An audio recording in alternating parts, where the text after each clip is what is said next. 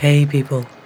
Welcome to Accidental Gods, to the podcast where we believe that another world is still possible, and that if we all work together, there is time to create the future that we would be proud to leave to the generations that come after us.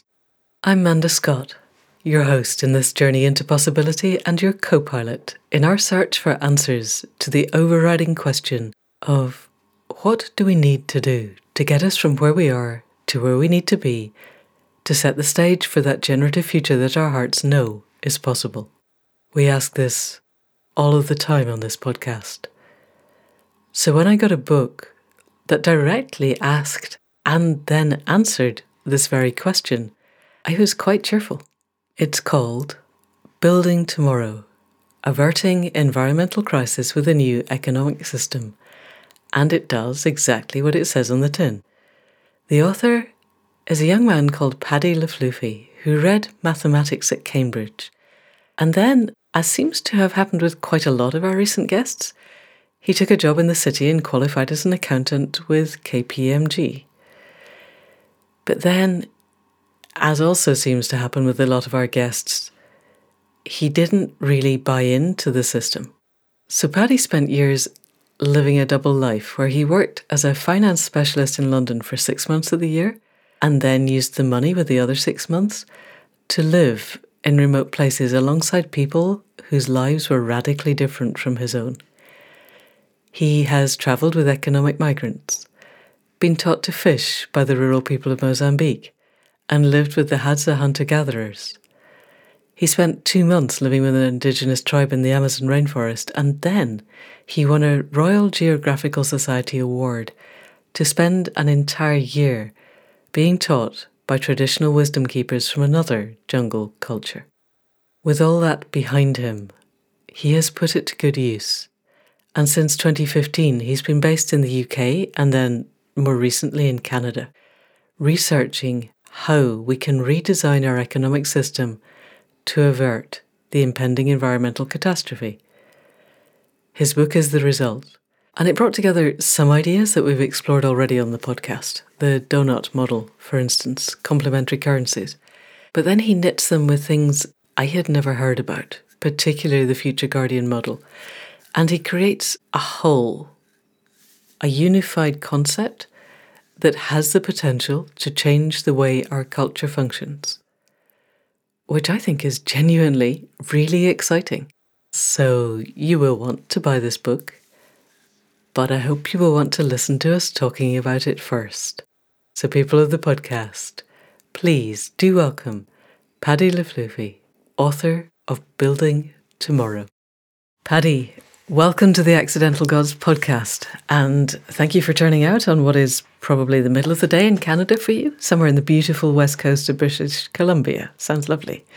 Yes, it is lovely. And thank you very much for having me. I'm very excited to be here. I love Accidental Gods podcast. So being on it is brilliant. Thank you. You're you're more than welcome. It's an honor. Because your book, Building Tomorrow, Averting Environmental Crisis with a New Economic System, is genuinely feels like the synthesis of a lot of the conversations that we have on the podcast. And I notice in one of the many reviews you have on the cover, you've got Nathan Schneider saying, Building Tomorrow is an invaluable synthesis of radical ideas that should be common sense. It clarifies concepts that I've seen floating around for years but didn't fully understand until reading it. This clarity is a powerful step towards achieving the world that we need, which feels true and useful. And I'm wondering how you got to be writing this when so many other super bright people have not stitched all this together. What led you to this? And tell us a little bit about the process of putting it together. Uh, yeah, so I started seriously focusing on this area in 2015. Before that, I'd had quite a varied career that wasn't directly related to this. You did maths at Cambridge, so you were pretty technophilic, were you? Mm, I don't know. On the techno side of things, average, but um, I was I knew a reasonable amount about the economy already because I'd been an accountant and things like that as well. Okay, but I hadn't been specifically working on economic transition until okay. So in 2015, I started focusing in this area, but in a slightly more general way. I was um, worried, of course, about the environmental crisis and many aspects of the situation of the world. And but I also could see that our society was and still is really running on 20th century systems that were pretty good in, I mean, probably could have done better, but pretty good in the 20th century. But now they're um, really not useful because they're, you know, driving the environmental crisis essentially. But we also, due to technological and social innovations over the last 50 years, 50 ish years, we also have the opportunity to basically redesign society and make it much better. Insofar as if we were to be starting with a blank slate of organization at the moment, but with the technological and social knowledge and knowledge of the world and what have you that we have, we wouldn't design society the way it is at the moment. It would be completely different. But understanding what that different thing would be, and obviously, we're not starting from a blank slate, we're starting from a very complicated world. So, understanding what a better system could look like and how we can get there from here was what I was interested in. So, understanding what a better system would look like and how we can get from here to there was what I was interested in. And at first, I wasn't specifically focused on the economic system because, you know, the political systems, agricultural systems, the the whole works needs to or could be improved greatly. But I did focus, I did kind of home in on the economic system quite quickly partly because I already know or knew then a reasonable amount about it, and partly because I could see that it's a real driver of the problems, and it's something that I think we can find way. I mean, I think I've now found ways of changing it in the reasonably near future that will also affect other systems, hopefully. So at that time, I was just wanting to get into this general world and have a bit of an impact, but I wasn't thinking of writing a book. So I was reading lots of books and articles, and they seemed to cover the problems with the current system, which I knew a bit about, and they filled me in on more details, and general ideas of what a better system might look like. And again, I had ideas, and they kind of helped me understand that more. Um, and they did generally, people in this kind of world seem to have a generally similar kind of idea of what a better world would look like. Um, and then they'd have, in terms of things to do, they generally talk about government policies. But the problem with that is the government has, or governments generally, have pretty solidly proven but that they don't want to put those policies into action. They don't want to create systemic change.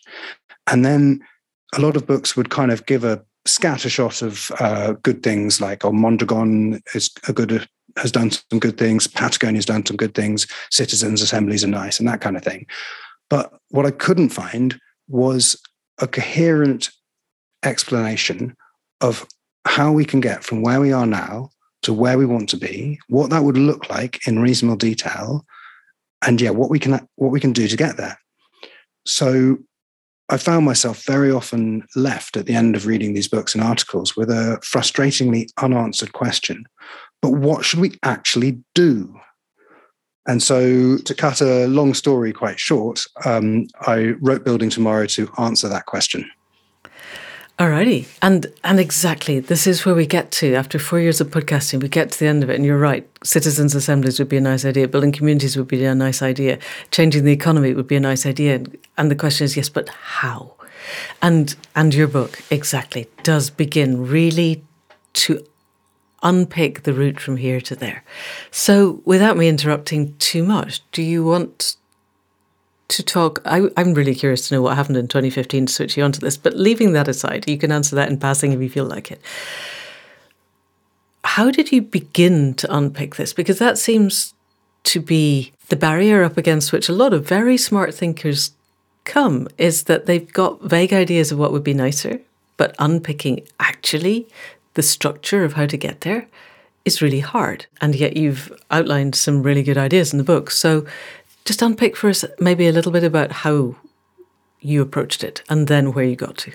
Yeah, sure. So I, well, I began concentrating on uh, researching what people were actually doing because there are lots of really good organizations and groups and businesses and what have you that are dedicated to working out how to improve specific parts of the economic system. Right. So I was looking for those and looking for ones that could together combine to get us to and create a new system. So I realized that in order to be useful in this kind of a way, so I, I looked I, look, I, call these things organizational technologies. So they're ways of, uh, they're like processes and institutions that uh, help us to organize society. In this particular case, organize the economic system. So I was looking for organizational technologies that met three criteria in order to be kind of genuinely useful in creating a new economic system. So the first criteria was that they need to be practically and realistically possible to, to implement given the current circumstances.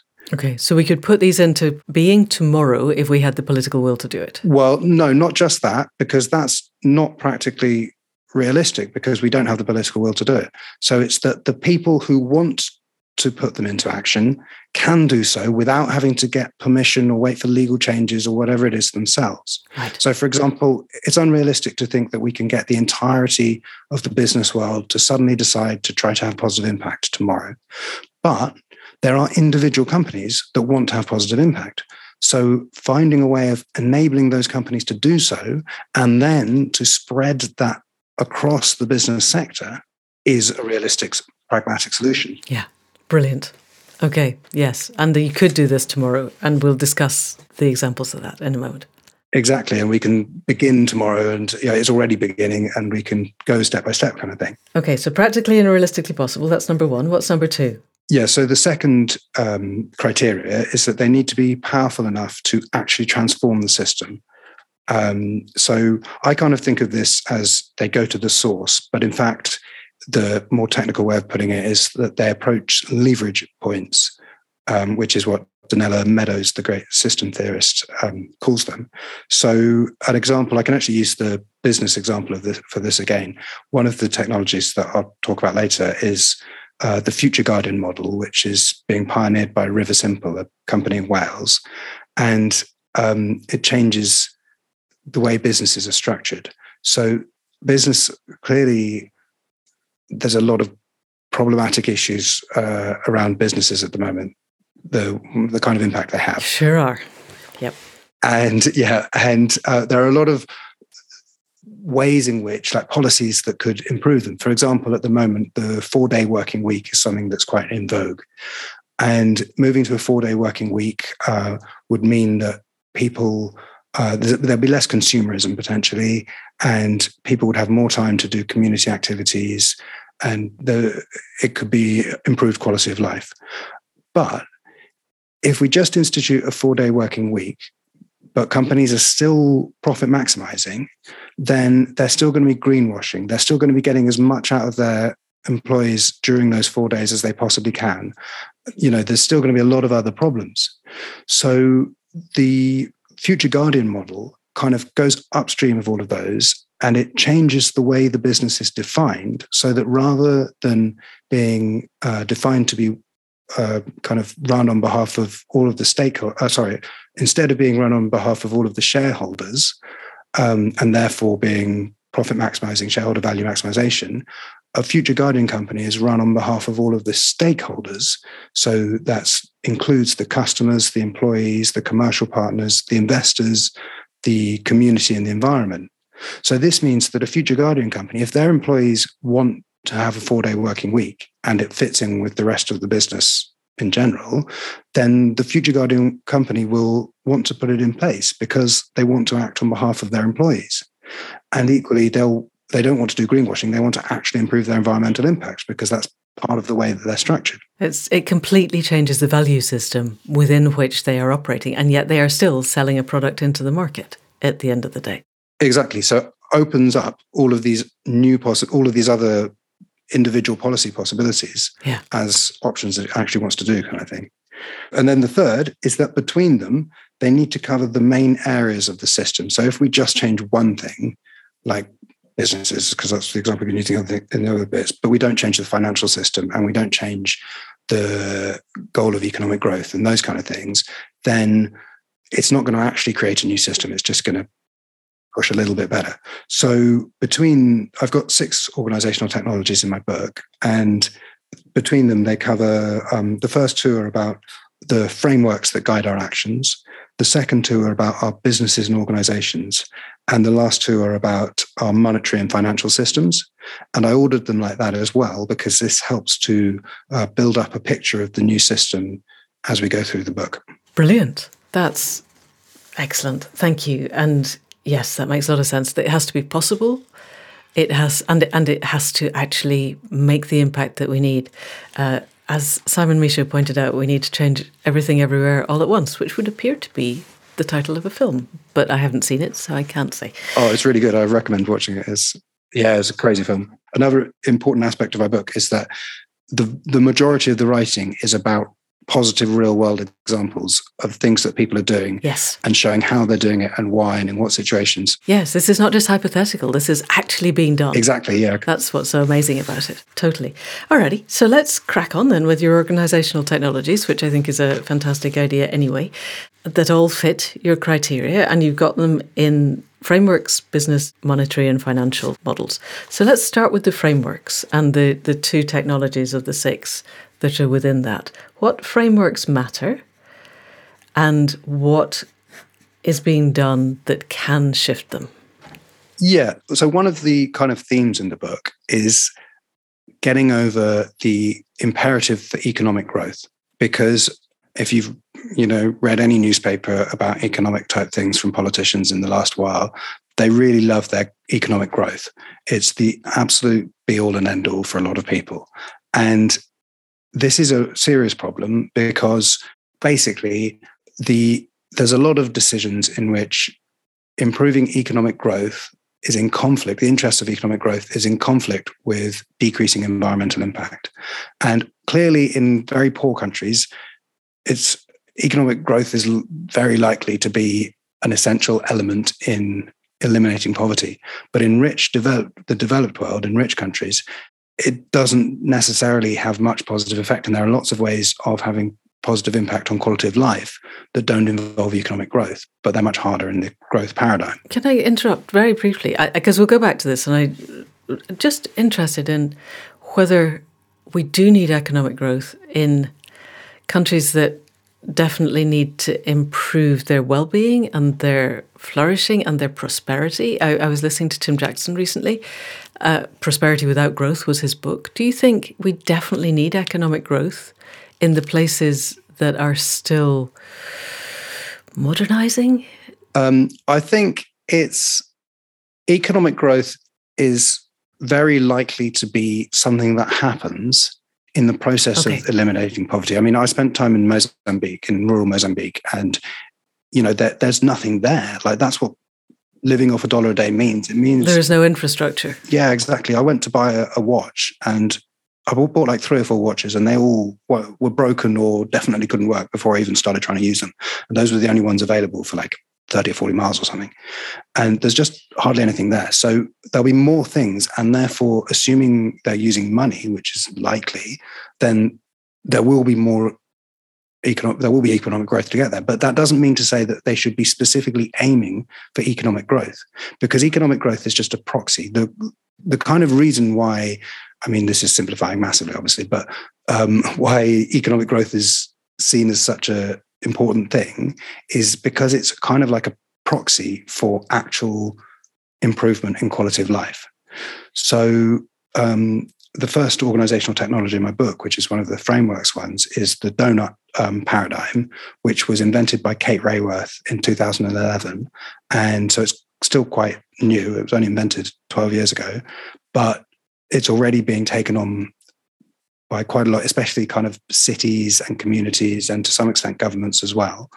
Um, and the donut paradigm uh, gives a new societal goal in place of economic growth, which can be summarized in a sentence as aiming to meet the needs of all within the means of the living planet.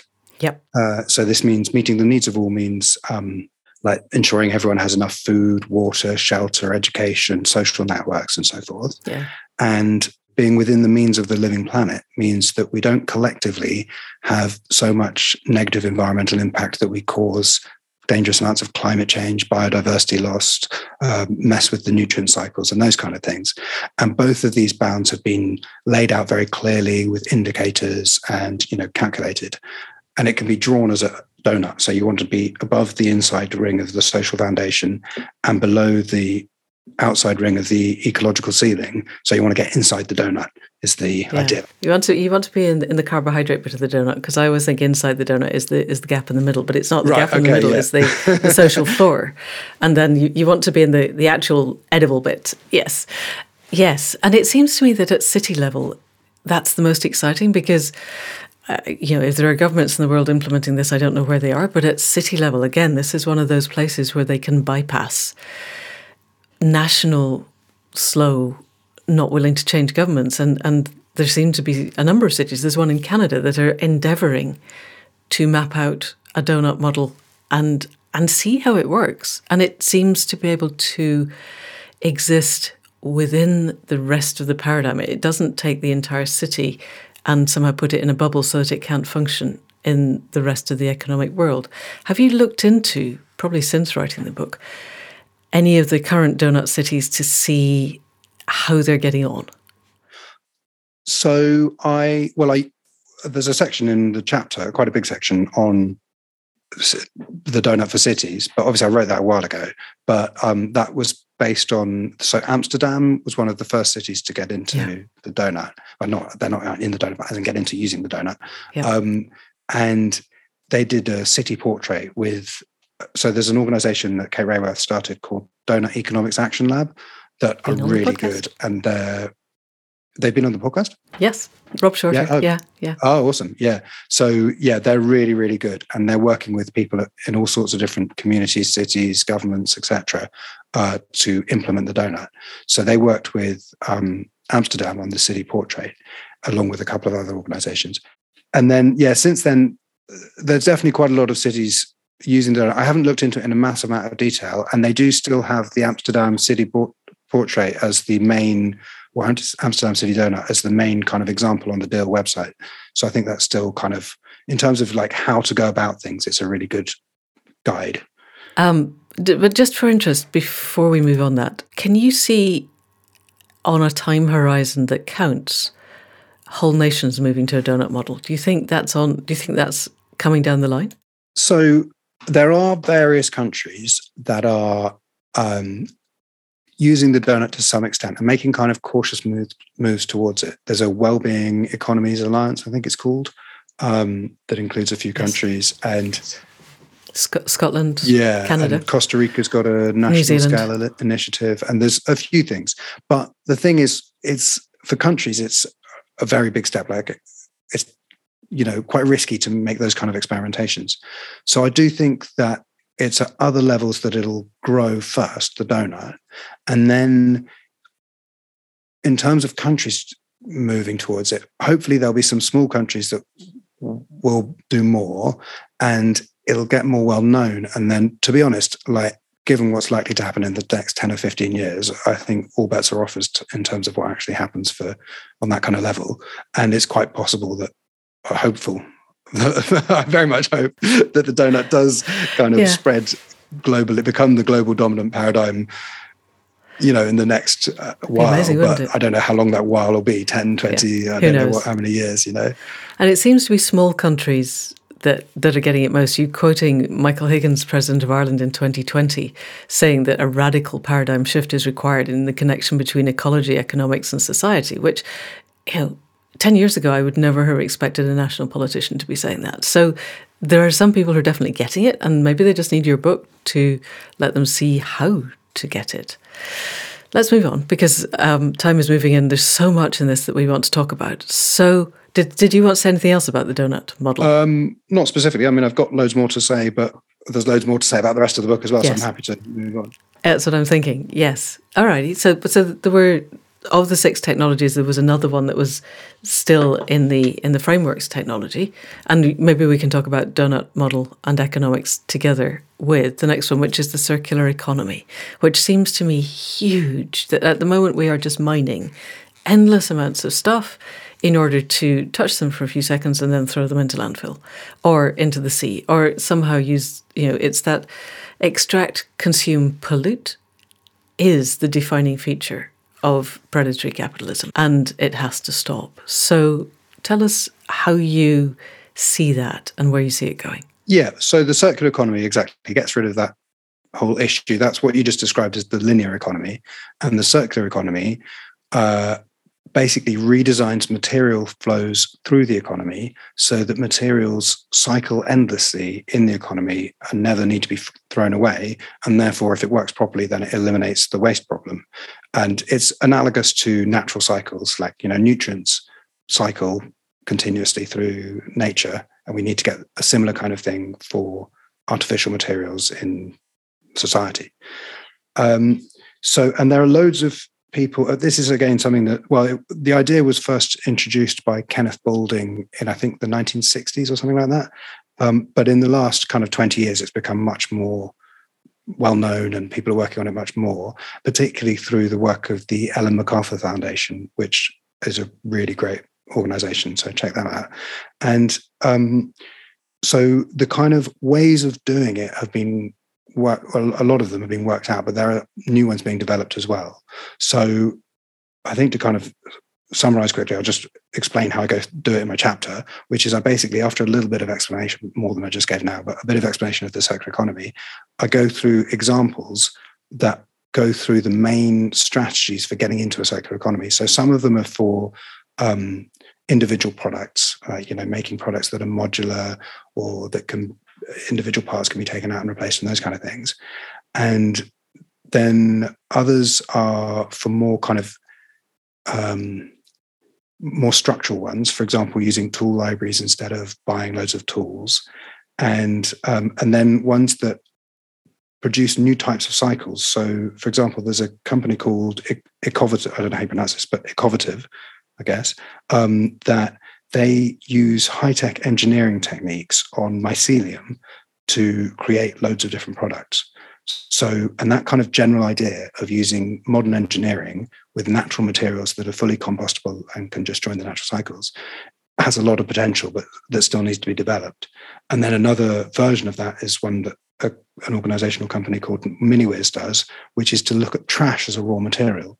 So it's more than just recycling because recycling generally things get downcycled. So you can use something as one thing once and then it gets recycled into another thing that maybe can't be recycled or it can only be recycled a couple of times kind of thing whereas the idea that miniwiz are working on and have got loads of products in already is to see trash as a raw uh, excuse me is to see trash as a raw material turn the, turn it into products and then with the aim the necessary part being that the when the product reaches the end of its life, the trash it becomes is equally as versatile as a raw material, and therefore it can keep on cycling. Yes, I, I thought this was extraordinary because what you said in the book is that they've they've got a trash lab. it's a thing, and it's created 1,200 new materials, experimenting with different recipes until they find the highest performance materials from trash. And that feels to me like this is where human creativity pushes up against the edges of what we thought was possible. Because again, 10, 20 years ago, if you'd said somebody would create new stuff from rubbish, you wouldn't have believed it. Just before we go on into T-mill and other things, I'd like to just take a flip back and look at the three kinds of toasters, because I thought, other than the fact that it seemed quite fun, it was a really interesting way of looking at how the different kinds of things that we make can be circularized, if you like. Is that okay? Do, are you all right to go in with those? Yes, that's fine. Yeah, no, I think it's a really good example. Um, so, so the first one was the optimist. There was the optimist, the pragmatist, and the realist toaster. So, t- just tell us a little bit about who did this and why. Yeah, so this was a design project by an organization called the Agency of Design, who have loads of circular pro- circular economy projects, and because this was just a design project, it wasn't kind of for someone exactly, they were approaching it, they were trying to work out how to get um, electronic waste into the circular economy, specifically kind of small scale electronic waste, because um, e-waste, is what it's called, is a, a major problem. There's actually more e-waste produced every year than the in weight terms than all commercial aircraft that have ever been built in the whole of history. so there's an enormous amount of e-waste, and a lot of Whoa. that waste. I mean, that includes everything from washing machines to toasters to computers to you know anything electronic, and a lot of that waste is small things like toasters and kettles and things like that that are cheap um, and easy to just chuck in the bin and You just throw it away. If it doesn't make your toast, you throw it away and get a new one. exactly and that makes it much harder to get into the circular economy because you've got to like persuade people to use it in a circular way kind of thing so and but they're also quite simple items toasters so they did this project and it shows very clearly the main or three of the main strategies for getting individual products into the circular economy. There are other strategies I go into later on in the book, but three of the main ones are the toaster ones. And so the first one, the Optimist, is it's uh, very long lasting and made of fully recyclable material. Uh, so this means that less material is used because you don't have to make a new one very often. You- You're going to be giving this toaster to your grandkids. Yeah, exactly. They're literally they literally make it, and they and they have little extra bits. They're really good at showing how you can make it more engaging as well. So on that one, they've got a toaster counter. So as they put it, like your grandkids will be able to see when that your family has made that your family has made fifty five thousand two hundred and twenty rounds of toast. Yeah. Yeah. And it's still going. Yay. Yeah, exactly. And Yeah, they genuinely yeah. may look on this as something that could be that they can last Yeah. that long. becomes a family heirloom. It's exactly. grand. Yeah. Yeah. Um, and then the second one is uh, the pragmatist, and this one uh, is modular. So, an important aspect of making things circular is making things both fully recyclable and so that you can just take out the parts that need to be recycled. So, the modular toaster, each module is one piece of toast big, and you can put them together. And then it's made out of a type of plastic that can be recycled nine times. So, because generally, although plastics say they're recyclable, they're only recyclable like once or not even Oh, once sometimes. Yeah, yeah. It's, Oh, I mean, no and maybe a couple more times or whatever, but Right. generally plastics are all recycled in um, in a mix, but there's loads of different types of plastic. So, in order to make them much more recyclable, they need to be recycled as their type of plastic. Right. That's part of this toaster. A kind of homogeneous Yeah. plastic that can then be made into itself again. Yeah, exactly. Yeah, and then uh, or not? Yeah, exactly. A single polymer, I think that is what it is. Yeah, and so with the pragmatist, each module can be recycled nine times because it's that's the kind of plastic it is, which is one of the best. And another aspect of the design is that the way that they're modular, they can easily be each module can easily be posted through a letterbox, so it's easy to send it to and from the manufacturer to get a new one. And yeah, there's loads of little extra bits like that that they explain and how the um, business model can work and all of that. And then the third one's the realist. So this is going for the cheap end of the market, um, where you know five quid toaster that you can might last for a couple of years or whatever, and then you chuck. Yeah. And you're expecting to throw it away. Yeah, exactly. And people who are buying those kind of toasters are very concerned about price. So that's really the only way you can compete is by having a cheap toaster. Right. So the way they built their realist toaster was they made it so that it's got little expanding ball balls inside, little like ball bearing type things that expand when there's no when it's in a vacuum in all of the parts of the toaster. So then you can put it into a vacuum when one's broken, you can put it in, into a vacuum chamber, which is quite a cheap piece of capital equipment, and the whole toaster pops apart. And then you can just take out whichever parts don't work and use all the rest of it in a new toaster. So that means that it's actually cheaper for you to rebuild the toaster because you don't have to keep on making new parts. And um, so you can stay cheap. And then you can ensure another problem is getting people to actually bring it back to recycle. But you can get you can do that by uh, giving people 10% off their next toaster if they bring in the broken one. Right. Um, and and these are people for whom price is everything. So they still want their toast. They'll bring you the toaster and remake it. Exactly. And these kind of ideas, of course, can be transferred to loads of other products as well. Yeah, yeah. It, it wasn't just toasters, but it's an interesting set of design thoughts of where we're all going to have to go with the stuff that we've got to get to a circular economy. Exactly. Yeah. So let's move on. We, we're probably going to have to leave circularity quite quickly, but did you want to talk about Teemill very briefly? Uh, yeah, I can if you like. So Teemill, that's a um, they're a, a circular t-shirt cotton company, and basically it was started by a couple of guys in the Isle of Wight in their twenties, ten or fifteen years ago, who wanted to um, have stylish but environmentally friendly clothing, and they worked at various things, and they came up with they, they had a a t-shirt company, but they wanted to make it part of the circular economy. So they worked out, they redesigned their t-shirts. Basically, they worked in terms of the the way in which they're sewn, or I'm not sure exactly how you call it, but the way in which they're made, um, so that they could be recycled endlessly. Because the problem with cotton is, as the fibers get shorter, they can't be recycled. So they had to make new types of t-shirts in order to make this work, and they did do this. And it's quite inspiring because they started with as they put it in an interview, they started with 200 pounds and a garden shed, and obviously a lot of a lot of determination as well. Um, and after a few years of work, they found this new way of creating cotton t-shirts. And they haven't found a limit to how many times the t-shirts can be recycled. Yeah and that's what's you know, really now it's a massive company and they've got it so other people can make t-shirts using that technology and that kind of thing. And so this kind of shows that there while there are lots of products for example denim or you know, loads and loads of products that at the moment can't be recycled or not recycled very well.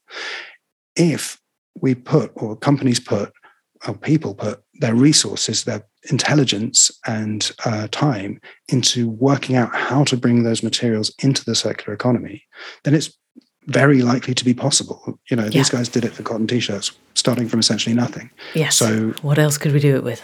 Exactly. So it can yeah. be done with loads of things. Yes. I just want you all to know that I am wearing my sweatshirt made by this company as we record this interview. Alrighty, let's move swiftly on to you had your three sets of frameworks and then businesses and then monetary and finance. And it so happens that Riversimple fits a little bit of circularity and fits into the model that you were talking about earlier, Future Guardians, that as far as I can see, there is no reason why every single business that wants actually wants to be different and to be part of the change rather than simply greenwashing could take this on tomorrow and make it work. So tell us about the Future Guardian model and how that works. Yes. So the Future Guardian model, as you say, this is being pioneered by Riversimple, which is a hydrogen fuel cell car company in Wales. And this is, I think this is a very exciting technology because, as you say, it's something that other companies can take on tomorrow if they want to. And I think it really has a lot of potential to, over the next few years, transform business because as companies become future guardians, they can have so much more positive impact that it can really affect the whole uh, business ecosystem. So I'll just explain how the Future Guardian model works. First of all, I'll just give a bit of explanation about how companies are function at the moment, how, the, the thing that they're replacing. So companies have a kind of constitution, which is called their Articles of Association, which describes the overall systems through which companies are run, the kind of framework for the running of the company. And this is governed in the UK. So this is all in the UK, but it was similar in other countries. But as Riversimple are in the UK, I use that as the example. Um, so the articles are governed under the Companies Act 2006. And the way that there are default articles, which are standard ones that everyone uses, uh, most companies use.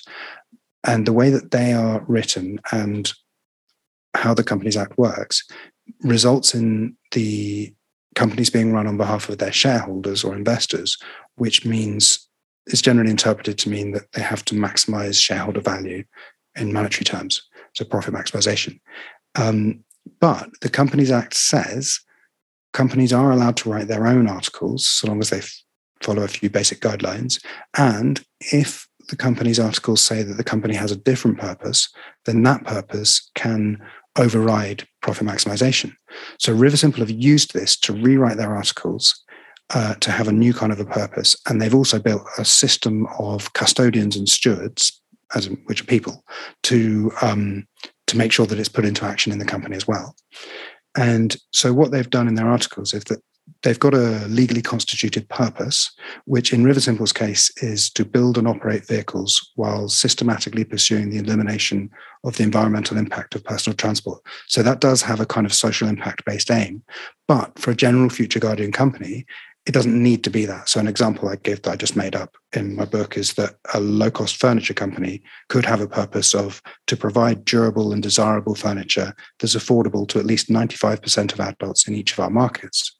So, this is the kind of thing that any company, I mean, most companies have this kind of like purpose on their website, but it's not legally constituted. So, they're actually designed to maximize profits.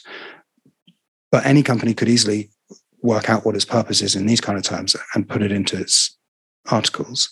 And then the Riversimple, uh, the Future Guardian articles say the company will pursue the purpose while balancing and protecting the following benefit streams, which are essentially mini statements of purpose, one for each of six stakeholder groups. And these actually kind of define the stakeholder groups. So the stakeholder groups are the employees, the customers, the commercial partners, the investors, the community, and the environment. So, for example, for the for the employees, the benefit stream is to provide steady and fulfilling livelihoods. And the articles specifically say that the company should um, balance and protect these and not give primacy to one over any others, any yeah. of the others. So they have to give them equal weight. So this means that because the investors are one of the stakeholder groups, they still do want to get profit for the investors. That's one of their interests, but that's no more important than improving their environmental impact, having a good uh, effect in their local communities, yeah. treating their employees well, and so on. Uh, so this really changes the logic within which businesses work. And at the moment, as I say, Riversimple's pioneering this. Apparently, there is another organization that's looking into becoming a future guardian. Yay! And there are a few, I'm kind of following a few leads on how we might be able to get it used more. So if anyone's in a company that's interested in using the Future Guardian model or learning more, then please do get in touch. Yeah, because it still seemed to me that the B Corp people, yeah, they're very keen. They've got the B Corp, they've got however many thousand corporations, but this is a step beyond B Corp because B Corp is still about making profit.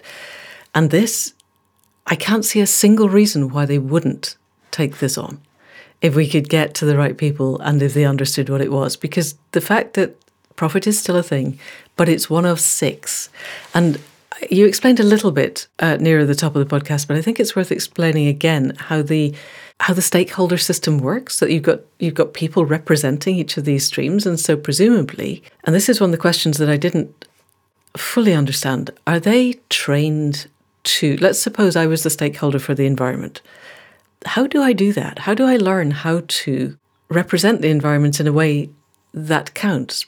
I have a friend, this is an aside, but I've got a friend who we were just talking about the fact that they'd been on a year long process of the Joanna Macy uh, Council of All Beings and they were representing, let's say, the sea.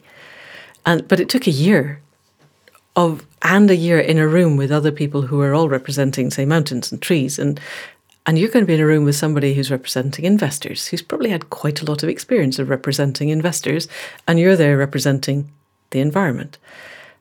Have you any idea how they facilitate the conversations that happen around this?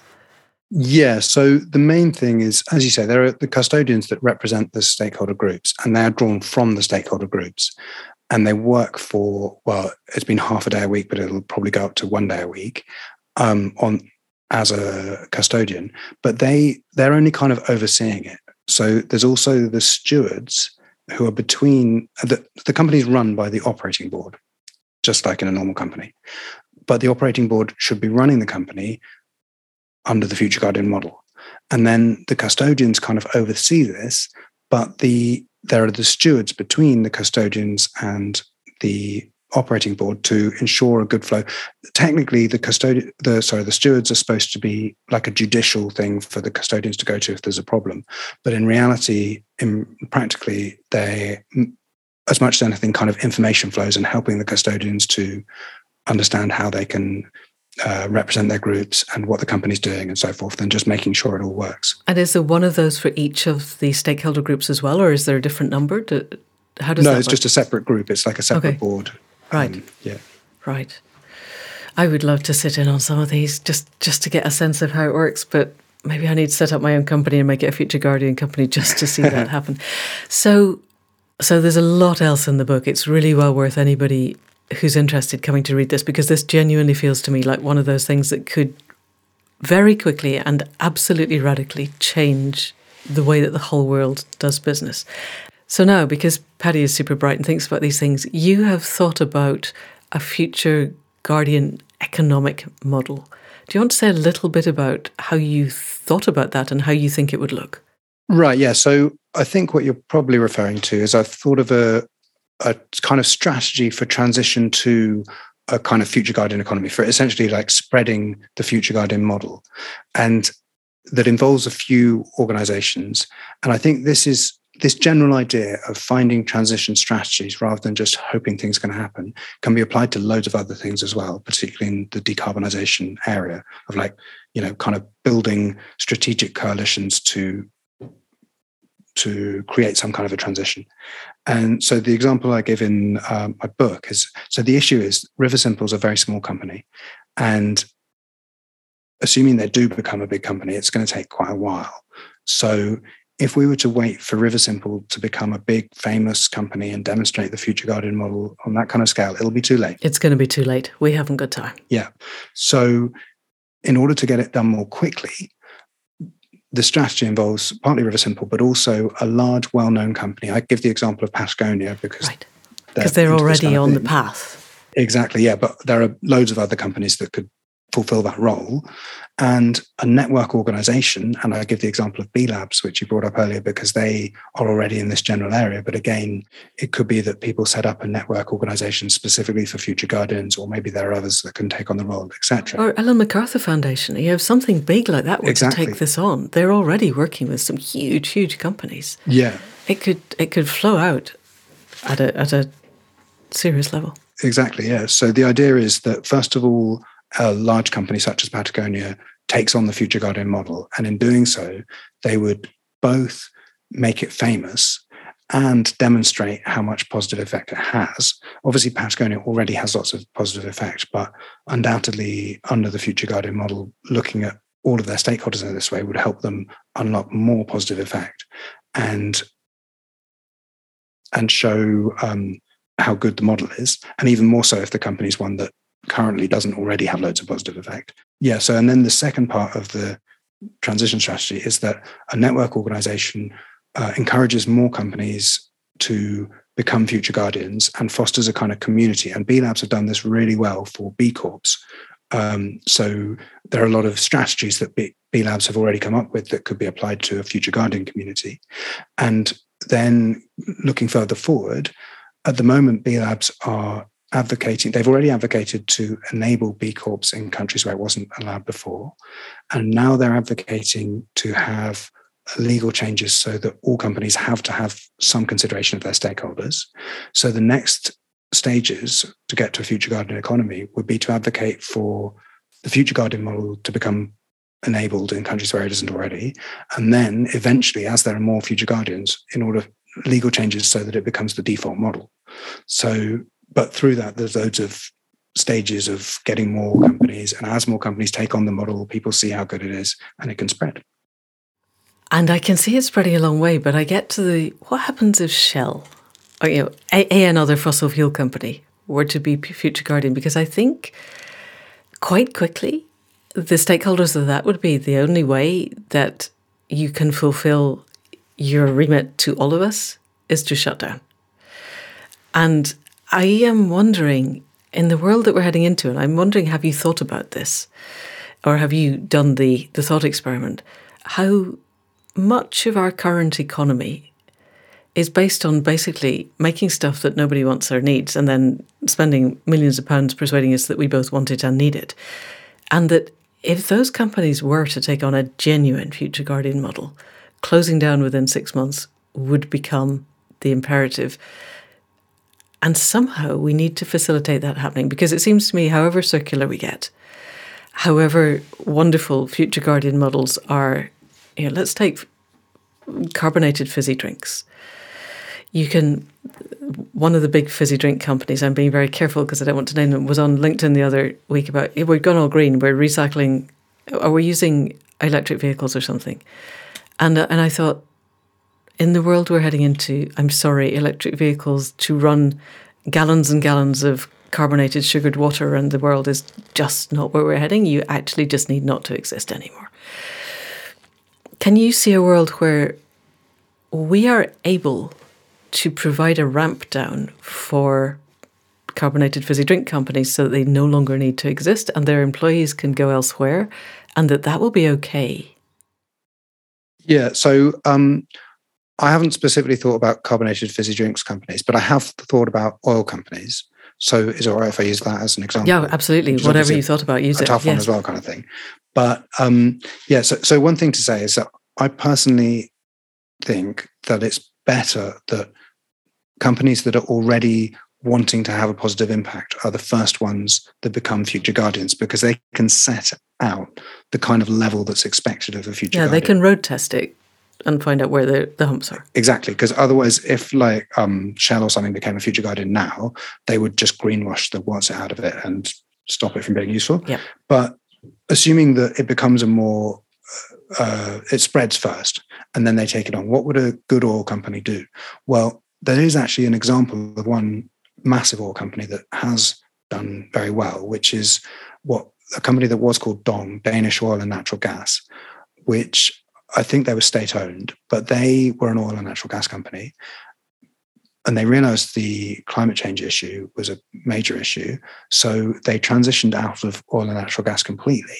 And they're now Ørsted, the biggest wind turbine producer in the world. Oh, excellent. So Ørsted used to be an oil and natural gas company. Right. Um, called Dong called Dong. Yeah. So that's one um, example. Uh, uh, O&G okay. companies could right. just become right. So there is companies. a model, in fact. Yeah, and then another side of it is that at the moment we do need uh, petrochemicals. Yes, yes, we can't just stop tomorrow for sure. And uh, as people like Nate Hagens go into quite a bit, there's um, what I think he calls the the carbon pulse. So the amount of oil that we're using at the moment, this is like a one hit thing, a one time thing, because there won't be any more for millions of years. And what's left is very hard to get out, kind of thing. So we should be using it responsibly, right? So we should be using what oil and natural gas we have to um, transition to a decarbonized economy and maybe having stores so that we can use use it for specific things in the future and once we if we understand how to do genuine like taking carbon back out of the atmosphere, then maybe in like 50 or 100 years' time, we can have a budget of oil that we use, right? So, another responsible way for an oil and gas company to behave would be to provide cheap oil to um, organizations that are building the, the decarbonized economy, decarbonized right. society, yep. and not provide it to people who are just wasting it. And then their their oil fields that are left, they can like basically steward and make sure that is used sensibly and not in ways that cause problems. Um, and there would be a role for that kind of thing. And the future guardian model can um, allow these kind of things, and it can even allow companies to close themselves down because the investors is one of the stakeholder groups, right? But if the other stakeholder groups are like, yeah, basically, clearly this company shouldn't really exist, right? Then they can wind down, use financial instruments to wind down the company in such a way that investors still get a reasonable return back as it's wound down. So, okay. one example, this is an idea that I've had. I'm not totally sure how it would work in reality, but let's go for it. A lot of companies use share buybacks, right? Where they, in order to prop up their share price, they buy sh- shares for the company itself um, using their dividends. So this is generally used because companies are like in problems or getting smaller or whatever, and they want to keep the share price high for the shareholders.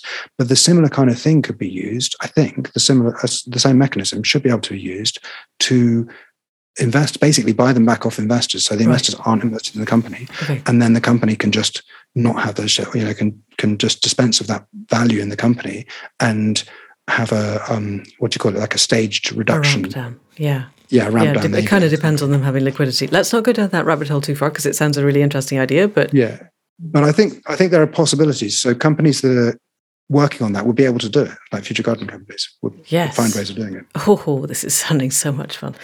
Alrighty, and time is moving on, and we still have a couple of years. We now need to move on to finance and um, all the fiscal things. I think, unless there was still something that you wanted to talk about within the previous technologies. No, I mean, there's loads and loads of things there. Um, the regenerative organizations is a chapter that we haven't touched on at all, but I think that's got a lot of potential because it structure restructures organizations completely so that they're decentralized and I use for example. So that would be great. Do you want to talk a little bit about that? Let's talk a bit about that because I think it goes with the future guardian model, that sense of business being part of the solution. I think a lot of businesses are are frozen like rabbits in the headlights because all they know how to do is make a profit. And the fact that there are models of other ways of being would be enormously encouraging. So so talk a little bit about regenerative organizations.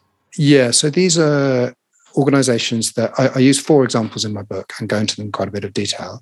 And they're they're all approaching different issues, uh, but they've structured their organizations in order to help them reach their goals.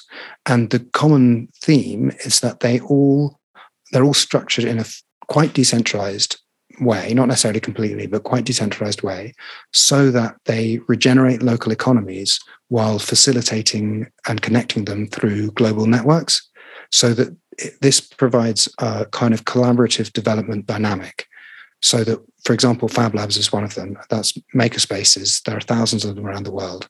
And whenever a Fab Lab, whenever something's designed in a Fab Lab, the design is uploaded onto the Fab Cloud, and then people in any other Fab Lab around the world can use them. And then they've it's got open source instantly. Exactly. And they've got loads of other uh, aspects of their organization. There's a Fab Academy and super Fab Labs that build Fab Labs and all sorts of things. They're really well organized in order to build this up. And so they're not a business organization, they're for makerspaces.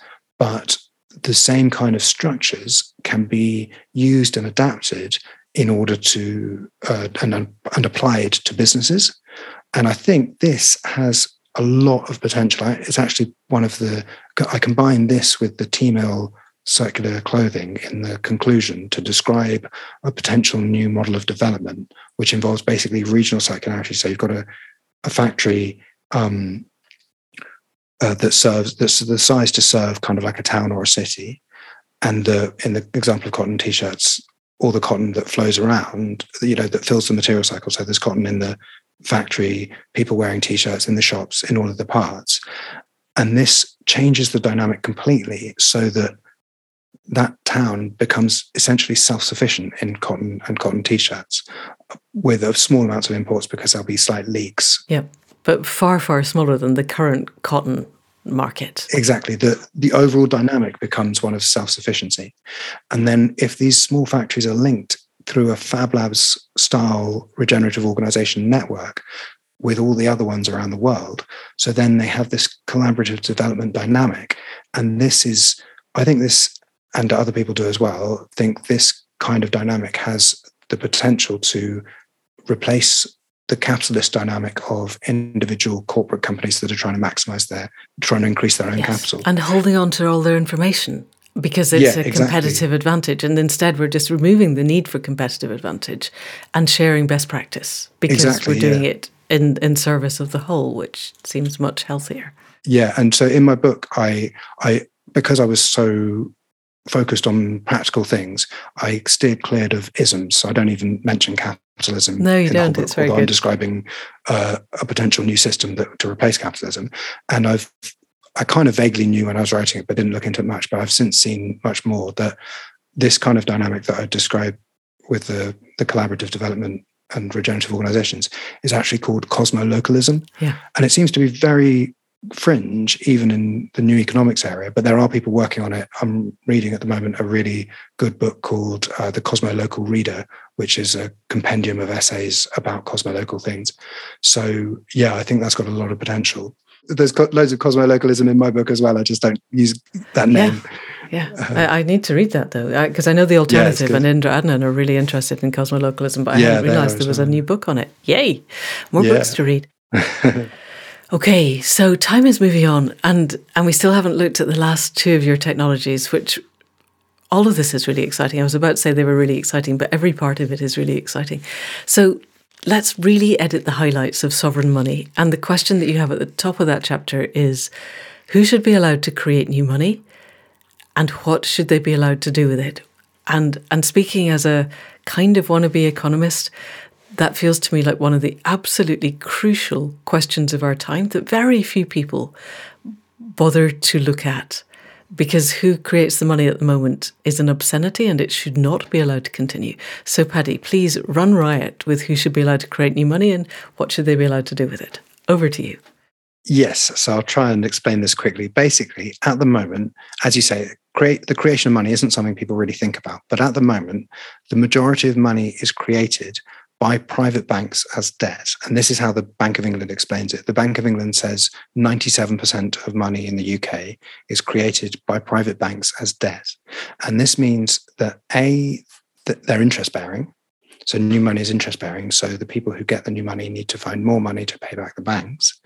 But that also means that the bank's self interest, which is basically all they're interested in, is to make more loans and bigger loans um, which both pushes economic growth and results in them putting loans into mortgages, so increasing the housing bubble and other financial asset bubbles. And there's also loads of other, obviously, issues with the financial system, such as when there's bad debts, then that can spread as a contagion throughout the economy. So the sovereign money system is a system that um, it was, well, the specific one that I talk about was. Uh, developed and proposed by Andrew Jackson and Ben Dyson at Positive Money. But there are various other sovereign money systems as well. It's a general idea, but they've developed a really good one.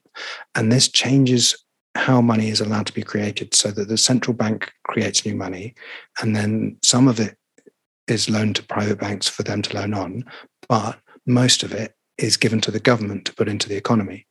And the way that the system that Jackson and Dyson proposed and they've gone into it in a lot of detail. yeah, it's it a very lengthy document. I will put it in the show notes, but yeah, read the book. It's a much shorter yeah. version. and um, the way they've um, structured it also stops things like the contagion spreading because of the way they've done the funds and what have you. And so just making this change, and it's the kind of thing that can be done immediately without disruption, without you know minimal disruption kind of thing. It's obviously very unlikely to be done by somewhere like the UK that's got a massive financial system. But it can be done by any country that's interested. So, two countries that have looked into it in a lot of detail are Iceland, who did the prime minister got a report on it a few years ago, and Switzerland that had a excuse me, and Switzerland that had a referendum on a sovereign money system a few years ago as well. Yes, and I have a question on that because both of those. So, so let me just take a step back because I think still the fact that private banks make money out of nothing and then sell it to us. And nobody else in the world is allowed to print money and then charge you for having it. And the fact that this has happened seems to me extraordinary. How did anybody ever allow that? And then somewhere like Switzerland has a referendum and they lost. You know, it didn't, it wasn't. The, the private banks kept going because somehow they persuaded people that carrying on making money out of nothing and selling it to people was a good thing. And I wonder two things. I wonder a lot of things. But the two that leap out at me are why do we need private banks at all? Would it not be much better to just close the private banks tomorrow? And if we did that, what's the downside of that? Right. Well, I mean, the thing is, there is a, a lot of the system relies on banking at the moment. So we'd have to have a good system in place. I'm not suggesting we have banks. I'm suggesting that we don't have Goldman Sachs. And instead, we have a system of, of smaller local banks that aren't investment banks and are just will hold your money for you because it's safer than putting it under the bed. And besides, now it's all just, it's not even we've got the bank vault that the guys with the six guns can't break into because it's all numbers on a spreadsheet. Your bank doesn't have to be very big. It just has to be the place that can centrally collate all the numbers on the spreadsheet. And then we'll lend it to the people that we know are going to be reliable and who need the loans. Uh, why do we need actual Lloyds or Barclays in the middle of all this? Yeah, so I basically agree. I don't think they should be closed tomorrow because that would be very disruptive. But that is essentially part of the sovereign money system. It changes the role of banks so that they do just users make loans using actual money that people have put into investment accounts um, rather than the current way of just making creating money out of nothing by changing account balances. Um, and there's also one of the regenerative organizations is a community banks network in Australia, and there are loads of possibilities for regional banks. And I think future guardian banks should happen as well, right? That would be interesting, wouldn't it? Oh yes, fantastic. Yeah. But it's the kind of thing where changing from one day to the next would cause massive amounts of disruption and loads of people would be complain about it, be up in arms about it, and would be able to persuade the rest of you know most people that it, that was a terrible idea.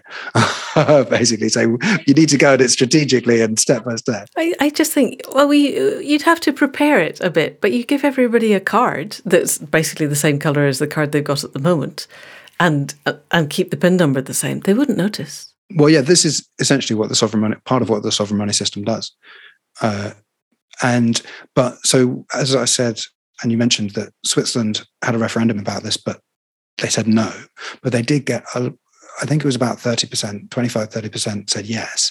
But the central, which isn't great, but the central bank itself and the government were, were campaigning against it. So it got brought, they have a lot of referendums in Switzerland. It got brought by a campaign group. And the central bank, the head of the central bank said that he thought it was a bad idea because they would be the only country in the world with a sovereign money system. It's very risky. They're not too sure what would happen. So clearly it's useful when it's such a big change towards the central bank for them to be on board. And that argument that, well, no one's done it before is essentially saying, well, no one's done it before, so it's a big risk, right? So this is why a small country where the government and central bank understand how it works, and it is something that's advocated by uh, Martin Wolf, the chief economics commentator of the Financial Times. And so if a small company, uh, sorry, a small country was to take it on, like he was hoping Iceland would in 2016. Switzerland's quite small, though. It's just Switzerland's got a lot of banks, I guess. But it's got a lot of banks and a country where the central bank actually wants to do it, basically. Right. Then um, they could demonstrate that it is a good system. Right. And basically be the kind of experimenter on behalf of the rest of the world. Other countries would be more likely to do it after the first mover. And then, when presumably there's going to be another financial crisis, the solution of a sovereign money system would be there for bigger right. countries with bigger financial systems like the UK to take on once it's already been proven in small countries. Yes, although it was around as an idea at the last financial crisis, and I didn't notice anybody picking it up. But yes, we can hope. We can definitely hope. Yeah, but what it's it's once it's been put into place by small countries, then it's not just an idea; it's proven to some extent. So then it's much more likely to be taken. They're just very risk averse in those kind of ways, right? They're and and they know which side their bread is buttered. Yeah, Germany's got that, a fantastic exactly. system of of local banks. Um, I can't remember what they're called. Yeah.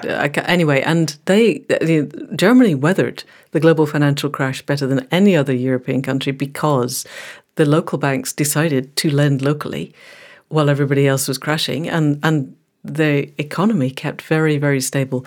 And someone suggested that in the UK, and George Osborne said, no, we're not taking Germany as an example. So they won't take Germany as an example. I strongly suspect they won't take Iceland as an example if it suits them not to. But we can hope. You know, this is this is lead, what you're doing is showing what's possible and opening up doorways so that as and when we manage to create the momentum to for change, then we've got ideas of where we're going. Let's. I, I, we could spend the entire podcast in sovereign money. I would really enjoy that, but I think the listeners might get slightly bored. So, shall we move very rapidly through the concept of complementary currencies? Because I don't think we've really got time, and I want to give a few minutes at the end to how you see all of this knitting together and where you think we could get to if all of this was implemented. Yes. So complementary currencies are they focus on local level monetary systems. So there are actually quite a few of them got set up in response to the financial crisis for excuse me for precisely the reason that you just said of local areas still needed money to be flowing, and complementary currencies are a very good way of doing this. Um, and they're also they can also solve specific economic problems. So they're ways of designing new types of money that solve specific economic problems. Yes. One generally thinks of money as a, a just a thing that's there, but actually it's an invention and it has various properties. And so new kinds of money can be designed that change those properties. And complementary currencies, as the word complementary suggests, they're not trying to uh, replace national currency. They're just used in specific circumstances, and there are loads of different types of them. Let's.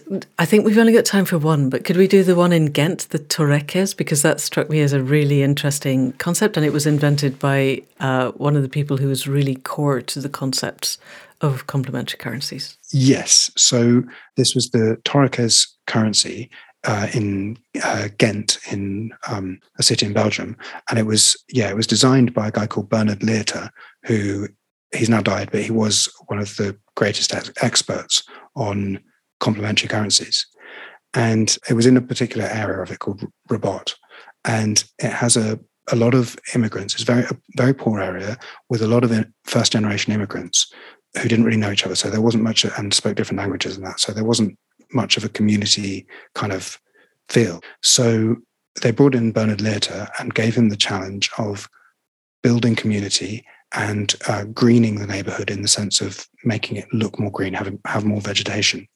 So the first thing he did was he spoke to the residents to find out what it was that they wanted, and they said they wanted land to grow their own food. So the the council found a bit of land they had and set up allotments. And then they made a token currency where you could get the tokens with which you could buy allotment or rent allotment space by doing community activities that greened the neighborhood, such as uh, keeping up neighborhood, you know, like pavement plant pots, uh, flower pots. And so this was a specific, this is like a token currency where you're incentivized to do one thing the neighborhood flower pots by being enabled to do another, the having an allotment. But then Lietaer designed this to grow into a social currency so that um, by increasing the ways in which torekes could be earned and spent. So they could be earned by more community activities such as reading to children at school or cleaning up the neighborhood sports pitch or working in a social grocery store. And then they could be spent in more ways as well, such as in a social grocery store or local bakery and all that kind of thing. Um, so by growing those specifically, it was enabled more and more interactions that built community. And there were various uh, specific aspects of this that made it work better. Uh, and I go into those in my book. And one of them is that they allow people in the community to ask for their ask to be able to pay for their activities in torekes. So you could define your babysitting could be paid in torekes, for instance, if you wanted it to. Um, yeah, I'm not sure about that. It would be more like if you maybe if you had a babysitting service. I don't know how, but like it's community activities, things that are positive for the community. It's not just anything.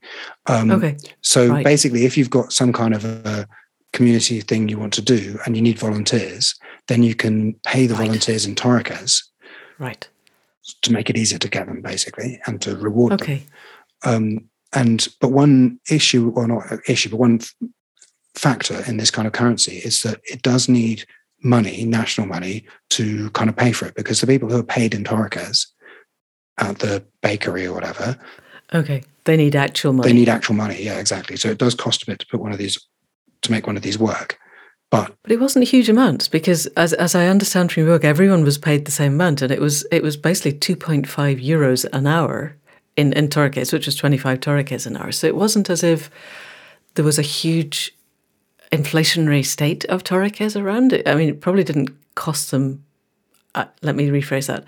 I am assuming that the Ghent governance got more back than it cost them to create the torekes. Because in terms of creating social cohesion and greening the neighborhood and people growing their own food, if they had been paying some kind of social benefits, they probably were able to pay a lot less because people were emotionally, physically, and mentally more connected. Is that fair? Yeah, I think that is completely fair. Yeah, and it's more like re- kind of a reward or repayment for voluntary activities rather than actual jobs. That's, yeah, you know, occasional yeah. voluntary. So, really inspiring. I would love to go back to Ghent and see how that's working because if it was Lietaer set it up, then it's it's been going a while. I would think. Do you know if that's still going? Uh, yeah, it is still going. Um, unfortunately, I couldn't get in touch with them when I was writing the book. I tried, but the email didn't work, kind of thing. Yeah, yeah. But there's you know a website that's kept up and has things going at the okay. moment and what have you.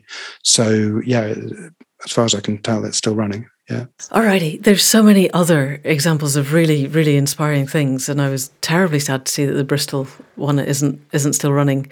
But let's leave all that because we are way over time. But I do want to give a little bit of space to where do you think, if we were to put all this together, if all of the future, all of the companies in the world became future guardians, if everybody took sovereign money, if we worked within the donut, how do you see the world that arises out of all of those good choices being made? Well, that's quite a big question. So I think there are lots of. So the main thing is that with these kind of changes, they're structural changes, and they enable us to put our time, intelligence, resources collectively into having positive impact. So yeah. at the moment, you know, there are billions of people, the majority of whom put their time, intelligence, resources into essentially profit maximization because through their work. Running on the hamster wheel of predatory capitalism, going nowhere. Exactly. Yeah. yeah. Um, I suppose probably not all around the world, but in for many, many millions of people at the very least. Um, Whereas if all of these are put into action, then this changes so that people are putting their um, resources, time, intelligence, etc., into actually having more positive impact. And I went through uh, briefly the way in which this could change material development. I discussed that in terms of cotton t-shirts, but it could equally well be applied to most um, consumer goods through 3D printing technology and so forth. So that could really change the mode of development quite significantly and in a way that builds community quite a lot more because especially with mechanisms to get the local factories into community ownership and so to give one example and so in the conclusion i go into how the overall financial system could change but that's a bit complicated to discuss now but i'll give one example of how um, a specific change that might happen, that are new possibilities that get opened up by all of these technologies. So, in the with, with the cotton t-shirt example as well. So, if you've got a uh, the idea with the local factories that and the circular regional circularity with the cotton going around the system. So, if this was in the sovereign money system, governments can put money into the economy directly. So, if they they could use this in one area to build a cotton t-shirt factory and fill the material cycle with cotton. So cover all of the capital costs. And then future guardian model companies in the area who want to help their local community, they could pay for the running costs as their contribution to the community. So the people running the factory, the energy that goes into it, and that kind of thing. Um, and then the the government or the community, it would be a community-owned system, could um, set up a complementary currency that they might call threads because it's related to clothing, where everyone in the town gets, let's say, 100 threads each year. And they can buy clothing like that so long as they bring old clothing back. So if you've got an old t-shirt and you want to get a new t-shirt, you take your old t-shirt in, you pay your 10 threads or whatever it is, and you get a new t-shirt. So you don't pay any actual money and threads are topped up each year. And this could be applied to all of clothing potentially. So this would be a way of clothing becoming a right of people in the town. Like they wouldn't have to pay anything at all. Hmm. Yep. Universal basic clothing. Love it. Yeah, exactly. Basic clothing income or something like that. um, so that's just one of the an example of the kind of possibilities that are currently just completely ridiculous, but would be opened up by putting all of these things into action. Brilliant. Thank you. We are so far out of time, Paddy, Honestly. So let's what can people do? People listening, other than reading your book, which totally everybody needs to do, what can people actually go out and do tomorrow? Yeah. So throughout my book, there are loads of uh, examples of what people can do. I specifically wrote it in order to try and get people doing things, and they're for people throughout society. So I'll run through a few of the examples of what people in different positions can do. Um, so, first of all, for people working in a company, then the overall aim is to try to move it towards the future guardian model. However, that's only realistic for people in certain companies that are already progressive and wanting to move in that kind of direction.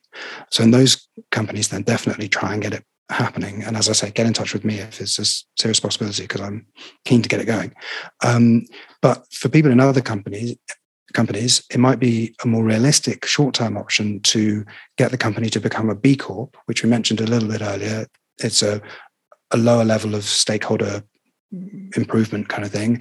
And there are already over 6,000 B Corps around the world. So it's a very reasonable aim. And then a, a, a kind of more general push is to spread knowledge about changing what uh, the Doughnut Economics Action Lab calls the deep design of business. So things like the governance structures, the ownership, the finance, purpose, networks, and so forth. Um, and then another thing to do for people in companies is to challenge greenwashing in a strategic and um, kind of positive way. So a lot of companies make claim, public claims about what they want to do, right? But don't necessarily try and do them very well. Definitely. So a way to yes. push on that is to suggest politely but firmly that they do walk the walk and show how the company could actually put into action the things that they claim they want to do, like come up with actual solutions and be like, well, let's do this. And if the company pushes back saying, well, no, because it doesn't make us enough money, then you can use that as an introduction to the deep design of business and the future guardian model, explaining, well, look, if we change these things about the structure of the company, then we will be able to do these things because we don't have to maximize our profits all the time. And then one last thing to do if you're in a company is if the company really isn't going to make the kind of positive changes that we need, then it's a good idea to think about changing job or maybe even industry uh, to have a more positive impact. And clearly, this might involve strategizing. People have responsibilities, families, and so forth. But begin strategizing, work out how to get into putting your your time and intelligence and resources into doing good. Um, so then other people are in local government and community organizations. So one good thing for them to do is to understand complementary currencies and uh, when, how, and why to use them, and essentially have them as part of your toolbox, and then put them, use them, put them into action when it is appropriate. So understanding those. And another thing for people in local government is to make links with local organizations such as the Transition Network, uh, the Doughnut Economics Action Lab, and of course, there are loads of others, those are examples in my book, um, in order to help them with your local government policies or whatever, and to begin using the Doughnut. I actually saw a couple of days ago that um, has just released a, a, like a tool for local councils. I think it was something like 70 local councils are trying to use the Doughnut, and they've got all of these examples, and tr- they're helping people to do it. So look into using it in your own area as well. Um, another kind of person is a, a, kind of wealthy person. So this obviously includes multimillionaires, but not just those, just people who are well off. For example, if you're uh, retired and you've got a couple of hundred thousand in stocks and shares or something that you're not expecting to use, you're going to pass on as inheritance or whatever, then maybe 20 grand out of that you could take out and use philanthropically to help accelerate our transition to a new economic system. And it wouldn't make any difference to you or your children who are inheriting or anything. You know, it's just a relatively small amount, but it can have a big effect. For example, funding one of those complementary currencies like the um, the Torekes currency, or funding a local tool library, um, or uh, places like DEAL and Transition can always use money very easily as well. There are loads of things to use money for. Um, and then another kind of person on my list, I just put living person, like anyone can do this kind of thing, um, is to join or start a local donut or transition group uh, in your area. Look up whether they're in your area. If they're not, then you can start one yourself. That you know these uh, organizations are designed to try and get people to start these. Um, get involved in local fab labs and tool libraries, complementary currencies, um, there are open source initiatives like the Open Source Ecology is one I have in my book, and there are loads of other community organisations. Mm, Huddlecraft and, we spoke to recently, and they're very keen for, and they are already working with DEAL and things. So yeah, join a huddle or set up a huddle. Yes. There you go. Exactly. There are loads of options. I'm just giving the ones that are specifically in my book, and of course there are loads of others as well. Um, and then another thing that I think is a very important kind of attitude for people to have that's um, applicable particularly to people who are in a position to start a new project. So, for example, young people or someone who's doing a career change or something like that. And this is to look at the world and see what you would like to exist but doesn't exist and then make it happen. So I got this idea through friends who, in their twenties, became entrepreneurs, and that was basically what they did. They they saw that there was something that they wanted to exist, but it didn't. So they were just like, "Well, I'm going to do a company that makes this thing," and generally a service, but whatever it was, and um, they did that within the entrepreneurial kind of paradigm and making money in that. But exactly the same logic applies to the economic transition, even more so because there's so many things that need to be done. So do exactly that. If you see, if you think, well, we don't have a tool library in our area, then start a tool library. If you think, mm. well, it would be good to have a, an organization that links people in such as who are trying to do such and such a thing, uh, like in, increase food security or something like that, then start that organization um, and look for ones that are already there as well. But you know get going. And then something that's again for everyone is um, to talk about it to understand what the new system we can get to is how we can get there and discuss it. Spread the spread the word about it to your friends your family your community because we really can build a much better economic system and it's really important because otherwise we're going to get absolutely mullered by climate change the environmental crisis etc like it's essential that we do this. It's it's urgent now. Yeah. Yeah, and in order to do it, we really do need lots of people to put themselves into doing it. Like it's only going to happen if we actually make it happen. So mobilize, understand the system, read my book, and tell people about it, and um, get into action. Let's make a better economic system. Let's make it happen. Yay. Let's make it happen. Exactly. Brilliant. Okay. Thank you. I think we'll call that a wrap at that. Paddy, thank you very much for coming on to the Accidental Gods podcast. Well, thank you very much for having me. It's been awesome. And yeah, great. Thank you very much. So there we go. There was quite a lot of that, but it felt really useful. And it does give you a flavour of the book, although the book goes into much more detail of many more examples and of the ways that they can interconnect. And it does seem to me that Paddy has put his finger on the things that we could do. If you work for a business and you could move it to the Future Guardian model, everybody in that business, regardless of where they stand on all the various tribal political bastions that we have just now, would be impacted and would, I think, see that it was useful. And if you don't work for a company, can you bring the Future Guardian model into anywhere else in your life?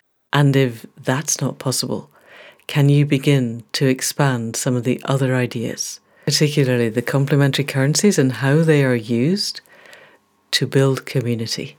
Brilliant, brilliant ideas. And the book is really easily read. It flows, it's got good language.